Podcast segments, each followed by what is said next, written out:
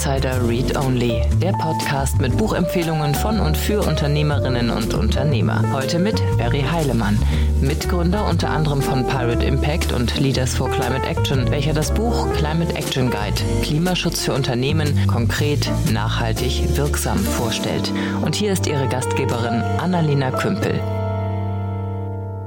Vielen Dank und herzlich willkommen zu Read Only. Mein Name ist Annalena Kümpel und ich spreche heute mit Ferry Heilemann. Ferry ist ein total bekannter Name in der Startup-Szene, Seriengründer, Investor und Autor des Climate Action Guide. Über den sprechen wir heute, vor allem auch über die Hintergründe von Climate Action in der Startup-Szene, Climate Action und Gründungen, die für VCs interessant sind. Wie ist es mit Wachstum und Climate Action? Was hat welche welchen Impact auf unsere Welt, welche ersten Schritte kann man machen und sollte man überhaupt noch gründen, ohne sich über seinen Carbon Footprint und seine eigenen Auswirkungen auf unsere Welt Gedanken zu machen. Es war ein unglaublich spannendes Gespräch. Man merkt, Ferry ist sehr, sehr tief in dem Thema drin und hat da ganz viel Liebe für und gleichzeitig hat er total gute Connections in alle möglichen Ecken der Startup-Szene und kann einfach viel erzählen, was da gerade passiert und wie die Entwicklungen sind, die wir wahrscheinlich in den nächsten Jahren sehen werden. Ich wünsche euch ganz viel Spaß. Wir gehen vorher noch ganz kurz in die Werbung. Heute haben wir einen Aufruf an alle wachstumsstarken B2C-Startups. Ihr könnt euch jetzt noch bewerben für den Seven Ventures Pitch Day 2021 und da könnt ihr gewinnen 3 Millionen Euro Werbebudget und ein Produktionsbudget für euren eigenen TV-Spot. Klingt klasse, ihr solltet euch bewerben und zwar noch bis zum 18. Juni unter sevenventures.de. Ich wünsche euch viel Erfolg. Und dann starten wir doch direkt mit dem Interview mit Ferry Heilemann. Viel Spaß! Hi Ferry, schön, dass du da bist. Hi Annalena, freut mich auch. Danke, dass ich hier sein kann. Wie geht's dir? Mir geht's, äh, mir geht's sehr gut. Ähm, der Frühling kommt, äh, nur sehr viel zu tun, aber ähm, das, was ich aktuell mache, macht mir extrem viel Spaß. Vor dem Hintergrund alles super. Hol mich mal ganz kurz ab. Wo bist du gerade? Weil ich habe dich als letztes irgendwo in der Logistik verortet gehabt und jetzt bist du mit diesem Buch, mit diesem Climate Action Guide aufgetaucht. Was tust du im Moment? Ja, das äh, in der Tat hat sich bei mir in den letzten zwölf Monaten sehr viel getan. Ich war bis letzten Sommer noch äh, in meiner Rolle als Co-Founder CEO bei Forto, äh, die Logistikfirma, die du meintest, unterwegs, wo wir ähm, schlussendlich sind wir eine digitale Spedition, bewegen Container und Paletten für Businesskunden von Asien nach Europa, von Europa in die Welt. Und das habe ich von Anfang 2016 bis eben äh, Mitte 2020 gemacht und bin dann aber schlussendlich meinem Herzen äh, gefolgt äh, und meiner Passion, ähm, die, den Klimawandel zu bekämpfen. Ja.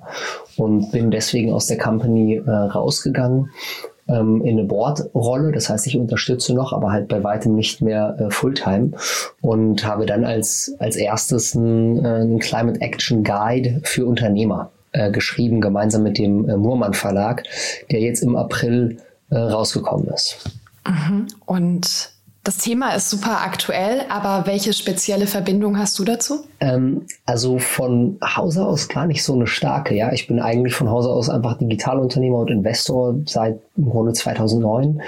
Ähm, habe aber 2015 angefangen, das Thema Klimakrise zu verstehen, ja, oder mich stärker damit auseinandergesetzt und war erstmal für mich auch ziemlich geschockt, äh, muss ich sagen, ähm, und habe dann aber das erkannt als aus meiner Sicht das größte Problem, das die Menschheit hat, äh, mit einem signifikanten Abstand. Und, ähm, und bin dann durch vier Evolutionsstufen gelaufen. Und das erste, was ich gemacht habe, war meinen persönlichen Footprint zu, also erstmal überhaupt zu verstehen, zu messen und dann eben sehr stark zu optimieren. Das heißt, ich bin Vegetarier geworden, mittlerweile 80 Prozent vegan, ähm, habe einen grünen Stromprovider äh, mir geholt, habe LEDs reingeschraubt, habe Solar aufs Dach gebracht, ähm, habe auch den Verbrenner abgeschafft und insbesondere eben auch meine privaten Flüge, also Urlaubsflüge etc., aber auch Businessflüge einfach äh, äh, sehr stark eingestrichen und reduziert. Das war so die, die erste Stufe, Personal Lifestyle Changes. Zweite Stufe war dann, diese Gedanken in den Unternehmenskontext einzubringen bei Forto. Und da sind wir jetzt alles andere als eine Climate Tech Company. Wir sind eine Logistikfirma, ja, eine digitale Logistikfirma. Aber jeder kann, egal in welcher Branche er ist, Climate Action machen. Und wir haben von Anfang an unseren Footprint gemessen, alles reduziert und optimiert, was wir konnten und ähm, die übrig gebliebenen Emissionen kompensiert über, über Gold Standard äh, Zertifikate ähm, und uns damit praktisch klimaneutral gestellt. Das war so die zweite Stufe. Die dritte Stufe war dann die Gründung äh, von Leaders for Climate Action. Das ist heute die größte unternehmerische Initiative, wo sich Unternehmer größtenteils aus der Digitalszene ähm, freiwillig zu Climate Action, also ähm, Reduktionsmaßnahmen und auch zu Klimaneutralität persönlich, aber insbesondere auch für ihre Firmen committen. Und das habe ich mitgegründet mit einigen befreundeten Unternehmern und auch mit meinem Bruder Fabian gemeinsam im April 2019. Das heißt, es ist ziemlich genau zwei Jahre her und das hat sich extrem cool entwickelt. Also wir sind jetzt über 1300 Gründer ähm, und Gründerinnen ähm, aus über 20 verschiedenen Ländern mit in Summe über 160.000 Mitarbeitern ähm, und haben schon über 750 1000 Tonnen äh, CO2 einsparen können durch diese Initiative. Das war so die, der dritte große Schritt. Und der vierte Schritt und letzte Schritt für mich war dann im Grunde wirklich zu sagen, okay, ich kann Climate Action nicht mehr Part-Time machen, sondern mein Kopf und meine Gedanken drehen sich nur noch um dieses Thema, wenn ich irgendwie ähm, zehn Minuten Freizeit habe. Und ich muss das jetzt zu meiner, zu meiner Haupttätigkeit machen. Und deswegen dann der Schritt raus bei, ähm, bei Forto aus der CEO-Rolle und, ähm, und in eine Neuorientierung. Ja. Und in dieser Neuorientierungsphase habe ich dann den, den Climate Action Guide geschrieben, der im Grunde alle meine Learnings und auch das ganze Thema nochmal einbettet. Ja, wo stehen wir überhaupt bei der Klimakrise? Und warum ist das ein krasses Problem? Und warum ist es auch beneficial für einen Unternehmer, Climate Action zu machen? Und ganz konkret, wie kann ich es umsetzen? In, in praktisch in acht Abschnitten, ähm, äh, die ich beschreibe, die im Grunde generalistisch anwendbar sind, unabhängig ähm, davon, in welcher Industrie ich jetzt aktiv bin als, als Unternehmer. Also erstmal Glückwunsch. Das klingt ja nach einer schönen Entwicklung und auch nach einem totalen Erfolg ja, mit den Leaders for Climate Action, dass es da so vorangeht. Und da braucht es ja eine starke Allianz und eine große Mehrheit von Menschen, die da arbeiten. Und jetzt haben wir total viele Themen, an die wir so anknüpfen können, weil du gerade ganz, ganz viel gesagt hast. Und wir fangen einfach mal irgendwo an. Ähm ich, ich, muss, ich muss, Annalena, ich muss sogar eigentlich noch eine Sache ergänzen, weil ähm, das Buch ist jetzt ja rausgekommen und das Buch ist damit ja auch ein bisschen eine abgeschlossene Sache. Und das ist jetzt natürlich heute nicht mehr meine Vollzeittätigkeit, weil das ist geschrieben, das ist gedruckt, jetzt wird es nur noch verkauft und gelesen und hoffentlich verursacht es ganz viel Climate Action und Umdenken bei, bei Leuten, die es lesen. Ähm, aber jetzt ganz aktuell, weil du auch gefragt hast, was mache ich jetzt eigentlich, ähm, bin ich von der Unternehmerseite auf die Investorenseite gewechselt.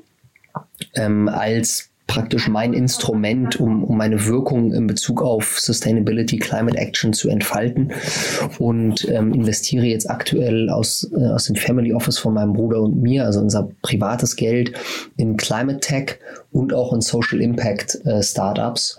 Ähm, äh, und, und supporte im Grunde so den, das Vorankommen und, äh, und die weitere ja, Verbreitung und Entwicklung von Technologie die auch noch nötig ist, um schlussendlich die Transformation der gesamten Wirtschaft Richtung Null Emissionen zu schaffen über die nächsten Dekaden. Perfekt, da haben wir einen Anknüpfungspunkt. Das ganze Thema Social Impact Gründungen, Climate Tech Gründungen sind ja doch wieder mehr, mehr Technologiegründungen, aber ich nehme wahr, dass das ein Sektor ist, in dem es total schwer ist, Geld zu bekommen, dass die GründerInnen, die in dem Bereich unterwegs sind, viel stärker ins persönliche Risiko gehen müssen finanziell als die meisten Gründerinnen, die ich kenne, die irgendwelche random Plattformen aufgebaut haben. Wie funktioniert das, in diese Modelle zu investieren, die ja wahrscheinlich weniger skalierbar zu sein scheinen oder einfach weniger interessant für InvestorInnen? Also ich glaube, man muss da stark differenzieren. Es gibt Startups, die vielleicht wirklich, sag ich mal, Social Entrepreneur. Damit würde ich noch assoziieren, dass es wirklich gegebenenfalls sogar Non-Profit, ähm, äh, sag ich mal, Firma oder Organisation dann ist, die sich wirklich ausschließlich darauf fokussiert, aber eben oder vielleicht kein funktionierendes Business Model dabei hat. Das, was ähm, und, und das ist natürlich dann in der Tat sehr schwer, irgendwo VC-Money aufzutreiben, weil VC ist bisher zum aller, allergrößten Teil profit-oriented. Ne? Ähm, der, das Mandat, was der normale VC von seinen Limited Partners, also von seinen Investoren hat, ist, maximiere Geld. Punkt. No more, no less. Ne? Und ähm, das ähm, worauf ich mich jetzt aber konzentriere und wo es auch, wo auch der ganze Markt sich, sage ich mal, in diese Richtung bewegt und wo es auch diverse andere Fonds gibt, die gerade entstehen oder gerade frisch entstanden sind. Und was ich eher mit dem Thema Impact Capitalism überschreiben würde. Das ist kein Altruismus im Sinne von ich donate money und es ist weg und es hat aber einen guten Zweck erfüllt, sondern es ist eine Transformation des Finanzkapitalismus, wie wir ihn kennen, hin zum Impact-Kapitalismus, der eben nicht nur auf Profit abzielt, sondern eben die Aspekte People und Planet genauso in Betracht zieht wie auch Profit. Ja? Und ähm, das ist noch relativ ja, sag ich mal, frisch, relativ jung. Da gibt's jetzt noch äh, keine irgendwie 50 Unicorns, die man sehen kann und das hat keine 10 Jahre Historie. Aber immer mehr Menschen haben irgendwo verstanden, okay, gründen just for the sake of it ist irgendwie doch nicht so geil und ich will eigentlich auch wirklich was bewegen und irgendwo einen Beitrag leisten in der Welt, äh, oder insbesondere eben auch in Bezug auf die Klimakrise einen Beitrag zu leisten, weil ich es einfach als radikales Problem anerkenne und handeln muss, ja, wenn ich Unternehmer bin. Und, und in dem Bereich ähm, entstehen gerade sehr viele Firmen. Und wenn man, also wie gesagt, man braucht natürlich diesen Business Model Aspekt, man braucht den Profit Aspekt. Ne? Aber in dem Moment, wo man den hat, hat man überhaupt kein Problem, auch Geld von VCs zu raisen, auch von General VCs, äh, die sich jetzt gar nicht nur auf irgendwie Impact-Firmen fokussieren, so wie das jetzt vielleicht bei mir der Fall ist, weil ich das eben aus einer sehr besonderen Passion heraus äh, mache und das als ein Instrument praktisch für meine Passion verstehe. Mhm. Hast du vielleicht ein, zwei Beispiele, was da gerade an Unternehmen entsteht, die auch wie sie fähig sind? Also da gibt es wirklich eine ganze, ganze Menge. Wenn man jetzt mal groß anfängt, zum Beispiel, ähm, äh, zum Beispiel im Solarbereich, Renewable Energy, NPAL, ja, Riesenerfolg ähm, ist, ein, ist absolut Climate Tech, weil sie enablen ähm, ähm, Hausbesitzer, äh, sich eben Solaranlagen äh, in einer weniger komplizierten und äh, Art und Weise praktisch aufs Dach zu bringen. Ja, also sie, sie facilitaten das Deployment von, äh, von Renewable Energy. Gleiches tut Solar.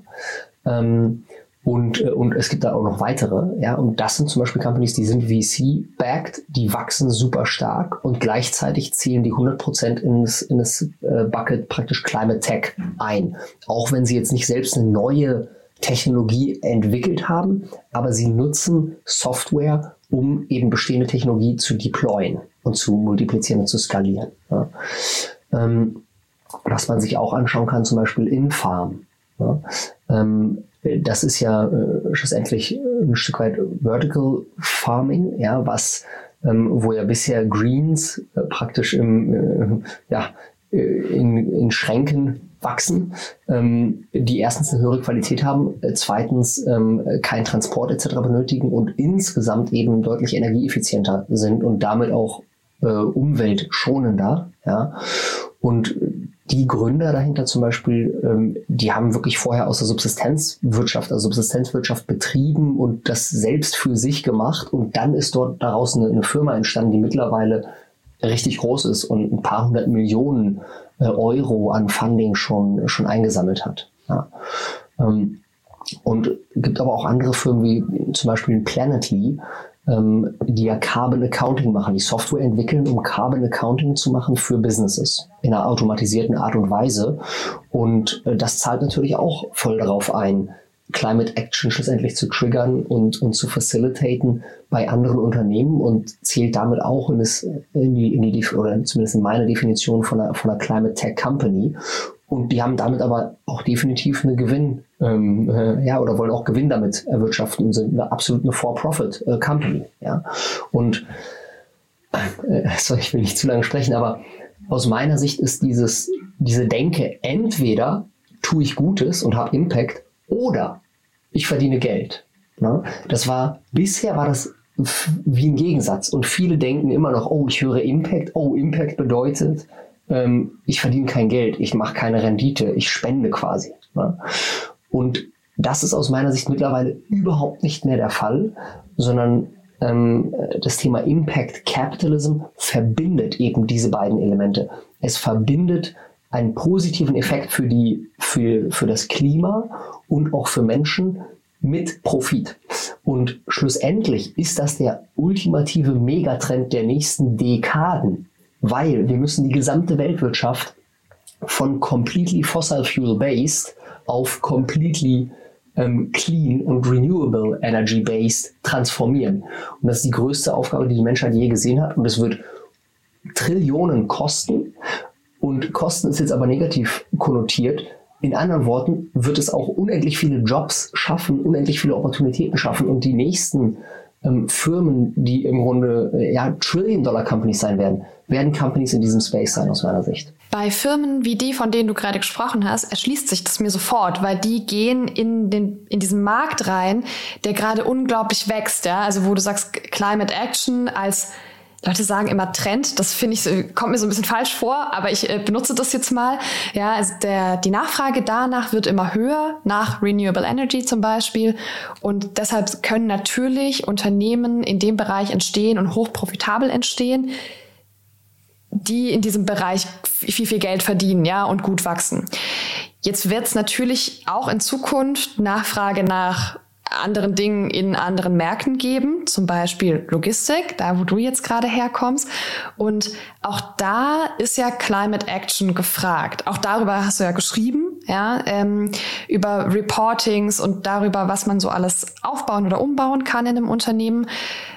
Meinst du, in diesen Unternehmen ist es so, dass People und Planet zu Lasten von Profit gehen? Also wird der Kostenapparat durch den Aufwand, das erstmal umzustellen und ähm, zum Beispiel höhere Kosten zu haben für Energie oder für einen Carbon Footprint, ähm, wird, wird der Profit dadurch kleiner? Also werden die Firmen weniger profitabel, dadurch vielleicht langsamer im Wachstum und dann auch wieder weniger interessant für VCs? Also kurzfristig ist es mit Sicherheit ein Aufwand ne, die, man, die man da betreibt? Und sind das irgendwo Mehrkosten? Ja, und ist das irgendwie eine, eine Umstellung?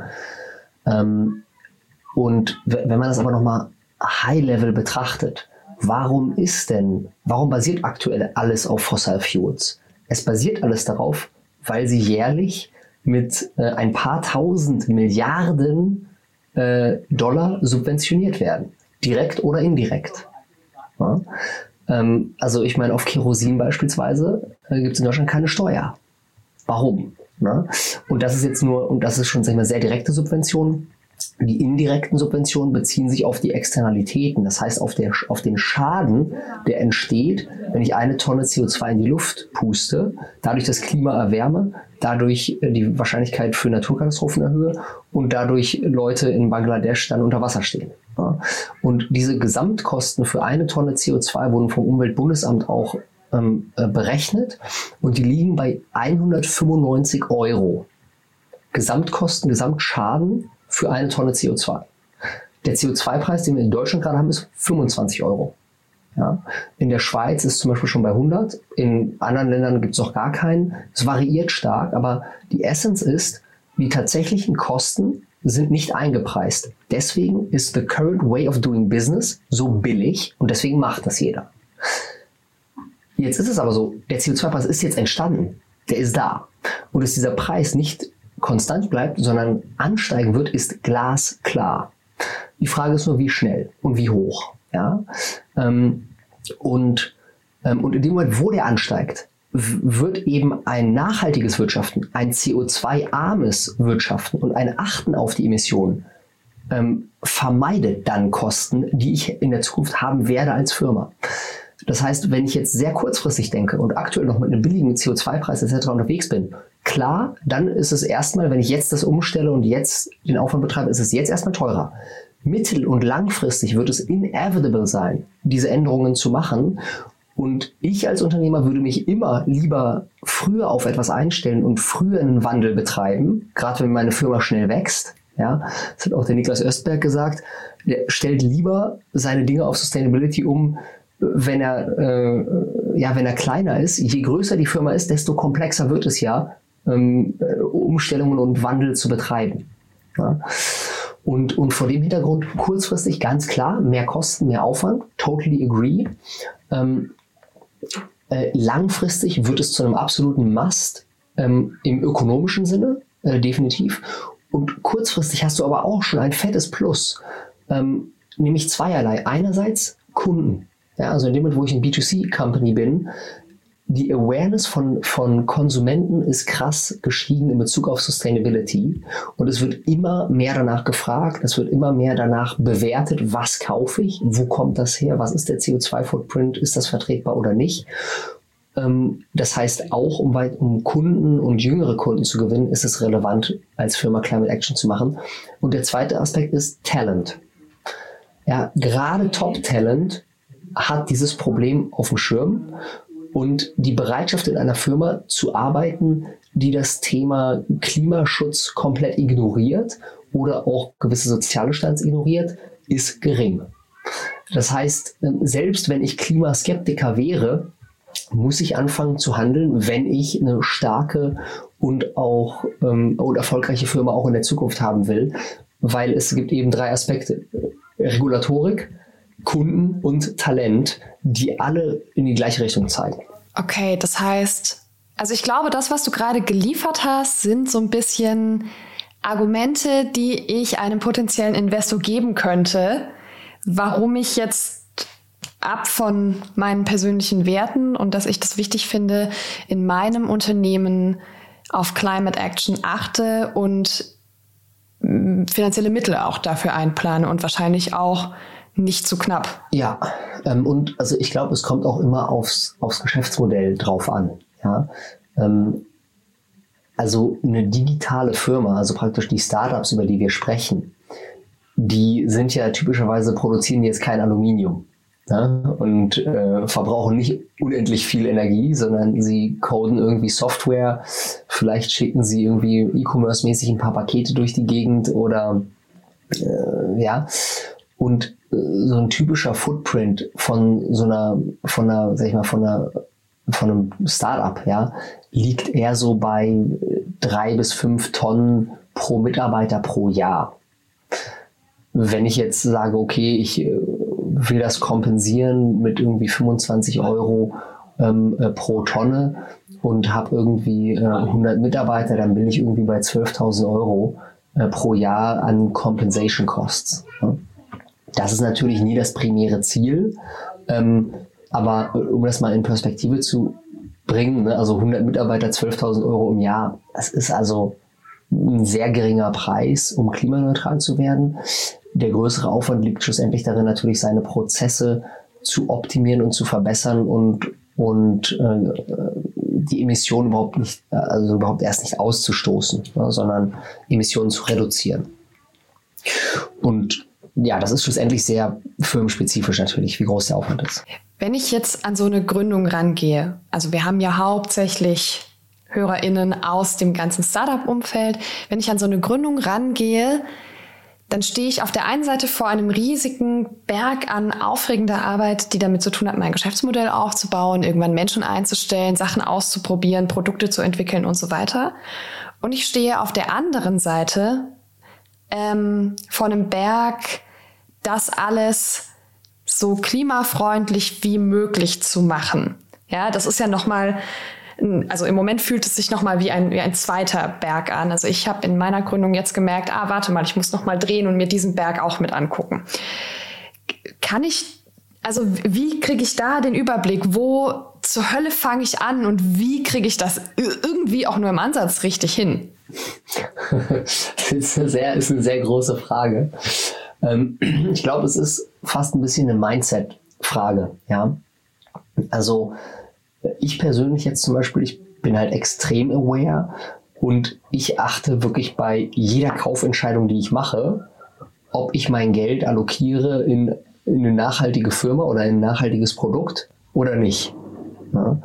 Ähm, und das äh, geht im Grunde vom Schuh ähm, äh, bis, äh, keine Ahnung, also von Klamotte über Ernährung äh, bis hin zu irgendwie Electronics-Sachen oder eine Wasserflasche, die ich mir jetzt gekauft habe. ähm, und wenn man dieses Thema praktisch einfach mit im Kopf hat, ja, es ist ein bisschen added complexity, aber das Angebot, was es gibt, ist mittlerweile schon relativ groß. Also man ist nicht mehr allein auf weiter Flur und es gibt eigentlich für fast alles ähm, eine sustainable äh, Alternative. Ja. Ähm, man muss es einfach, und wenn man es von Anfang an auf dem Schirm hat und das auch mit als Kriterium hat, zum Beispiel für seine Produzenten, die irgendwie einen Teil von dem Produkt herstellen, ja, oder, oder Zulieferer, was auch immer es sein mag, ähm, dann, dann ist es gar nicht so schwer. Es hinten raus alles umzustellen, ist viel komplizierter, als wenn ich von Anfang an sage, ey, das Thema Sustainability und, und Klimaschutz ist mir wichtig und bei allen signifikanten Entscheidungen, die ich treffe, behalte ich das halt im Kopf. Ja. Ähm, und wenn man es jetzt äh, konkret macht, im Startup, was sind relevante Aspekte, davon ausgehend, dass ich jetzt primär, sage ich mal, ein Office, meine Mitarbeiter, meine Rechner habe und Software irgendwo produziere, ja, ähm, äh, dann ist als allererstes das Thema Strom ähm, ein Aspekt und dort, dort kann man eben total einfach zu einem Renewable Energy Provider wechseln, der eben ausschließlich grünen Strom anbietet, wie zum Beispiel ein Lichtblick, ein EWS Schönau, ähm, Greenpeace Energy. Das sind alles Provider, es, es gibt noch viele mehr, die eben ausschließlich Renewable Energy verkaufen. So, das ist schon mal ein, ein guter und ein relevanter Schritt. Ähm, Im Office selbst ist das zweite Thema noch Heizung. Ja, also wie äh, bekomme ich Heating oder auch Cooling hin? Ähm, das ist oftmals nicht ganz so leicht, ähm, weil das mein Besitz das Bürogebäude oft ja nicht. Ja, die Heizung kann man jetzt nicht mal ebenso auswechseln. Aber wenn man zum Beispiel eine Gasheizung hat, kann man eben auch auf Ökogas etc. umstellen. Ähm, ein dritter Aspekt ist Travel.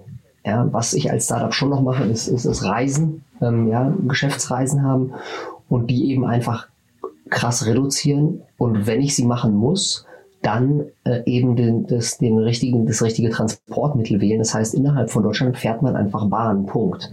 Es ist nicht nur viel entspannter, ähm, es ist auch tausendmal produktiver und äh, als Auto und und eben extrem viel klimafreundlicher als, äh, als zu fliegen. Und, und das sind, sag ich mal, einige kleine Entscheidungen, die aber schon relevanten äh, Impact äh, generieren können, wenn ich jetzt meine, meine Firma gerade gründe. Und das geht dann weiter bis hin zu recyceltem Papier für die Drucker, äh, bis hin zu eben auch sustainable äh, Merchandise, wenn ich jetzt Hoodies für mein ganzes Team kaufe, etc. etc. Man kann es, man kann es ewig weiterspinnen. Und der große Hebel schlussendlich ähm, wenn die Company groß wird, hoffentlich, liegt natürlich im Produkt. Ähm, also äh, bei Forto ist jetzt unser, ich sag mal, unser Company Footprint, ja, ähm, jetzt äh, ja, sind dann vielleicht 1000 Tonnen. Der Footprint, der verursacht wird, dadurch ähm, äh, praktisch durch unser Produkt also in anderen Worten, die Container, die, äh, die verschickt werden und die Waren, die durch die Welt geschickt werden, liegt halt bei einem Hundertfachen dessen. Ist für sowas das Logistikunternehmen verantwortlich oder irgendwie eigentlich auch die Produzierenden? Ja, ja das, mit der Frage kommen wir jetzt in die Frage, äh, geht es jetzt in den Bereich Accountability ne, und welchen Scope. Ähm, also beim, wenn man jetzt ein äh, Corporate Carbon Footprint ähm, äh, erstellt, ja, dann gibt es drei verschiedene Scopes. Es gibt den Scope 1, das ist im Grunde direkte, direkte Energieverbrennung, also äh, zum Beispiel Sprit im Auto oder wenn ich jetzt ein eigenes Kraftwerk betreibe oder so. Dann gibt's Scope 2, ähm, äh, das ist äh, Strom, den ich beziehe und Wärme, die ich beziehe. Ja. Und Scope 3, äh, also das heißt Scope 1 und Scope 2 sind ziemlich einfach relativ einfach zu messen und beim typischen Startup sehr gering. Ja? Ähm, weil ich habe keine Fabrik. Ähm, und bei und Scope 3 ist alles andere. Das heißt, Scope 3 ist sowohl alles, was vor meinem Produkt stattfindet, also zum Beispiel, ich kaufe einen Laptop, dann müsste ich mir anrechnen die Emissionen, die die Produktion des Laptops und der Transport des Laptops verursacht haben. Ja, weil ich diesen Laptop gekauft habe. Ähm, als vorgelagerte Dinge oder wenn ich eben ein etwas produziere und ich Güter einkaufe für diese Produktion, ja, dann müssten diese Emissionen auch mit reinziehen. Also was passiert, bevor ich dran bin? Und dann der zweite Aspekt ist, was passiert danach? Das heißt, wie wird mein Produkt verwendet? Welche Emissionen verursacht mein Produkt, das ich dann an den Kunden verkauft habe?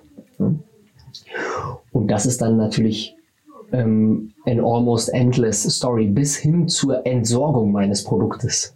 Ja? Und so müsste man, wenn man jetzt wieder digital denkt, ähm, zum Beispiel Netflix ist dann verantwortlich für den, für den Stromverbrauch des Menschen, der sich gerade eine Netflix-Serie anschaut. Ja? Und die sind auch verantwortlich für den Strom, den der Server verbraucht, auf dem die Netflix-Serie drauf ist. Aber auch für den Stromverbrauch des Fernsehers. Also das wäre Scope 3. Also das ist äh, sehr komplex und da ähm, gibt es auch quasi ein bisschen Double Accounting, muss man genau schauen, wie man das macht. Aber im, und zum Einstieg ist das ein bisschen schwer, aber an sich sollte man versuchen, direkt in diese Richtung zu messen. Ne? Ich glaube, das meinte ich mit dem Berg also ne, du selbst du, der da total tief drin ist, sagt, das ist schon schwierig. Und gerade in so einer Gründungsphase ist es einfach, man steht sowieso vor x tausend Fragezeichen und dann gibt's noch mehr Fragezeichen, die damit zu tun haben. Das bedeutet ja nicht, man sollte sich nicht damit auseinandersetzen. Aber ähm, es macht es trotzdem schwieriger, glaube ich. Da kommt noch mal mehr unternehmerische Verantwortung. Abs abs absolut, die kommt auf jeden Fall dazu. Ähm, aber man kann auch zum Start, also natürlich, für ein Startup geht es am Anfang ums Überleben. Und wenn ich jetzt keine Impact Company bin, die nur existiert, um einen Beitrag in dem Bereich zu leisten, dann werde ich das nicht als Prio 1 machen können, weil dann bin ich vielleicht in einem Monat tot und dann hat es auch nichts geholfen, dass ich es als Prio 1 hatte, weil es gibt mich nicht mehr und ich habe keinen, ich habe gar keinen Einfluss mehr. Ähm, und am Anfang kann man das, glaube ich, auch eben 80-20 machen. Dann fängt man halt an und misst erstmal Scope 1 und 2. Und einen grünen Energy Provider habe ich schnell gemacht. Und einmal zu schauen, okay, welcher Service, äh, welcher Server Provider, ja, also äh, wo hoste ich denn ähm, äh, mein, meine Server schlussendlich? Laufen die auf grünem Strom oder nicht? Also es gibt ein paar einfache Sachen, ähm, die man, die man wirklich schnell machen kann.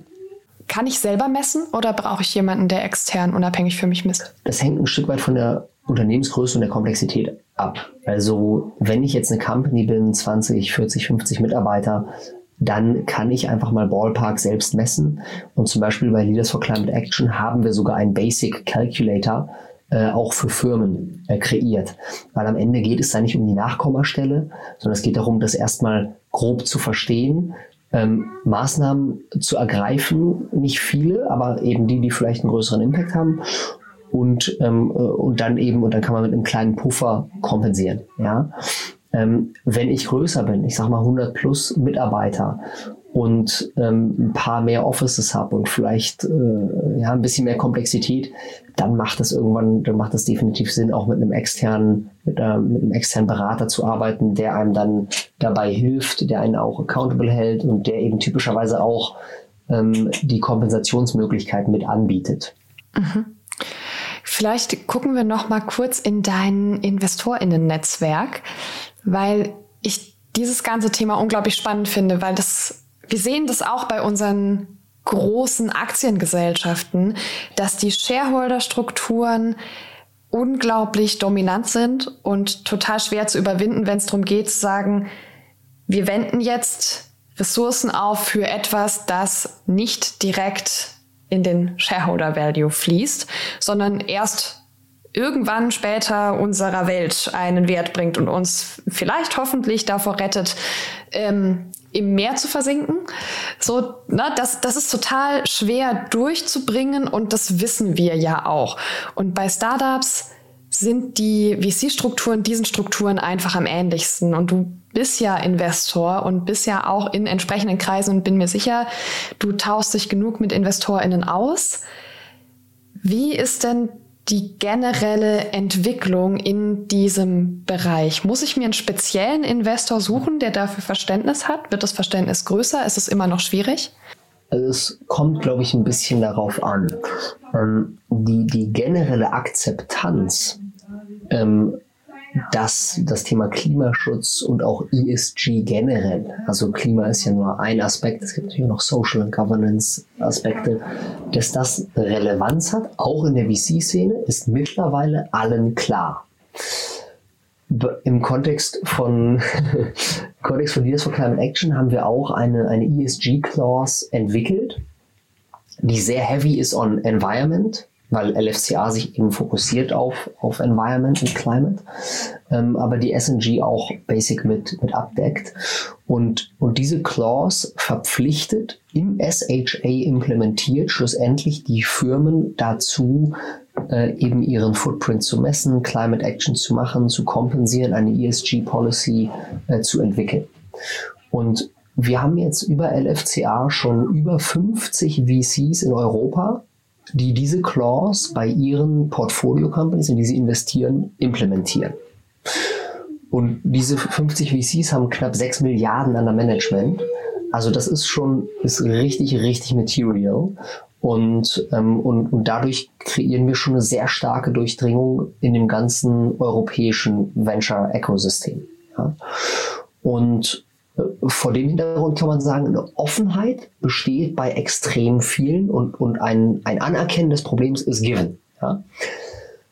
Wenn ich jetzt eine, eine Impact Company mache, ja, ähm, dann würde ich mir schon noch auch überlegen, oder wenn eben mein ganz, mein ausschließlicher Fokus Climate Tech oder Climate Action ist, dann würde ich schon noch schauen, okay, nehme ich mir jetzt einen General VC, der zwar ein bisschen offen dafür ist, aber am Ende seine LPs sagen ihm Maximize Profit, don't Maximize Impact, Maximize Profit. Oder suche ich mir eben jemanden, der wirklich like-minded ist, der definitiv den ganzheitlichen Blick hat auf eben Profit, People und Planet. Ja?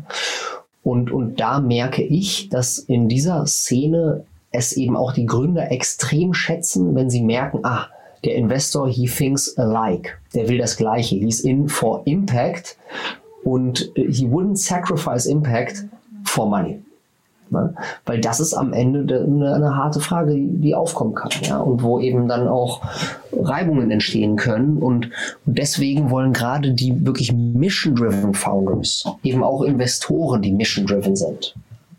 Und das schließt, wie gesagt, Profit nicht aus, aber es reduziert eben den Fokus auf, auf Profit etwas.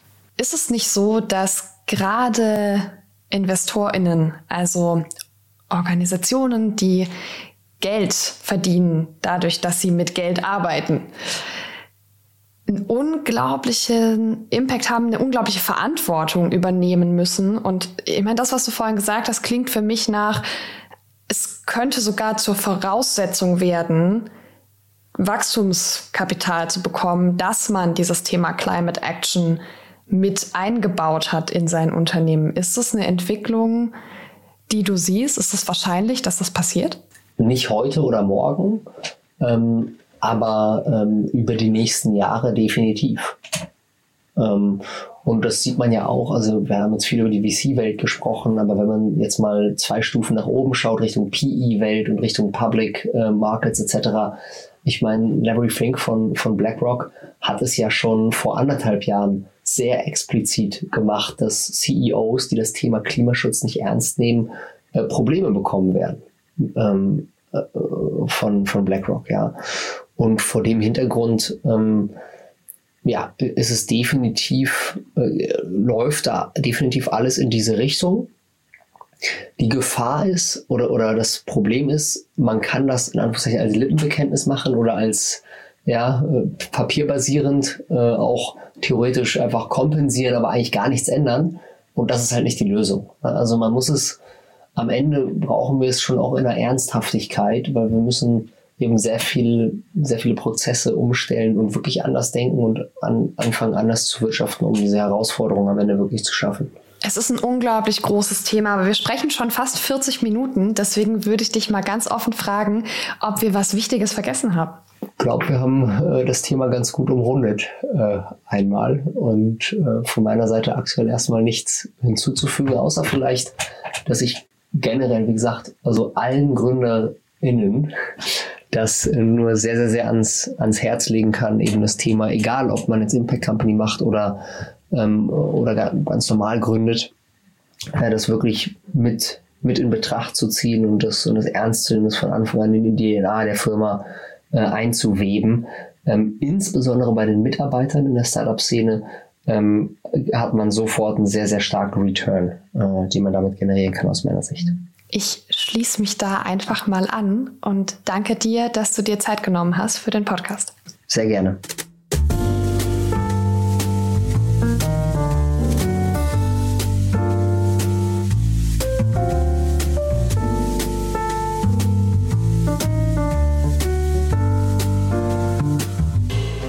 Das Buch Climate Action Guide Klimaschutz für Unternehmen konkret, nachhaltig, wirksam von Ferry Heilemann umfasst 200 Seiten und ist für 20 Euro im lokalen Buchhandel oder auf www.moormann-verlag.de erhältlich.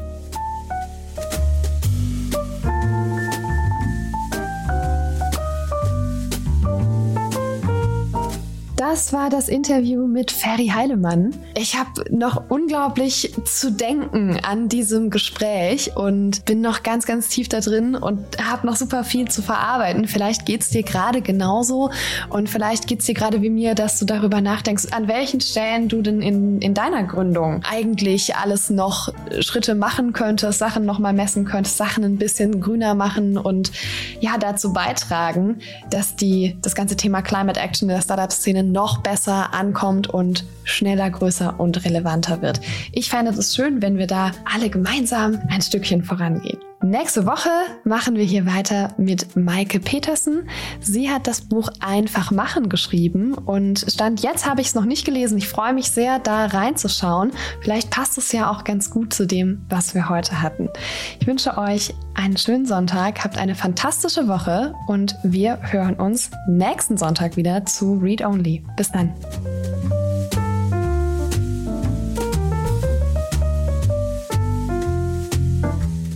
Wir verlosen fünf Exemplare des Buches Climate Action Guide Klimaschutz für Unternehmen konkret, nachhaltig, wirksam von Ferry Heilemann.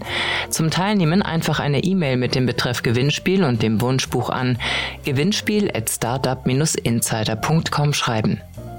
Das war die 29. Folge von Startup Insider Read Only, dem Podcast mit Buchempfehlungen von und für Unternehmerinnen und Unternehmer. Nächste Woche zu Gast Maike Petersen, Digital Marketing Expert, welche das Buch Einfach machen 111 Tipps für Businessmenschen vorstellt. Alle weiteren Informationen zu diesem und allen weiteren Podcasts von Startup Insider erhält man auf www.startupinsider.de.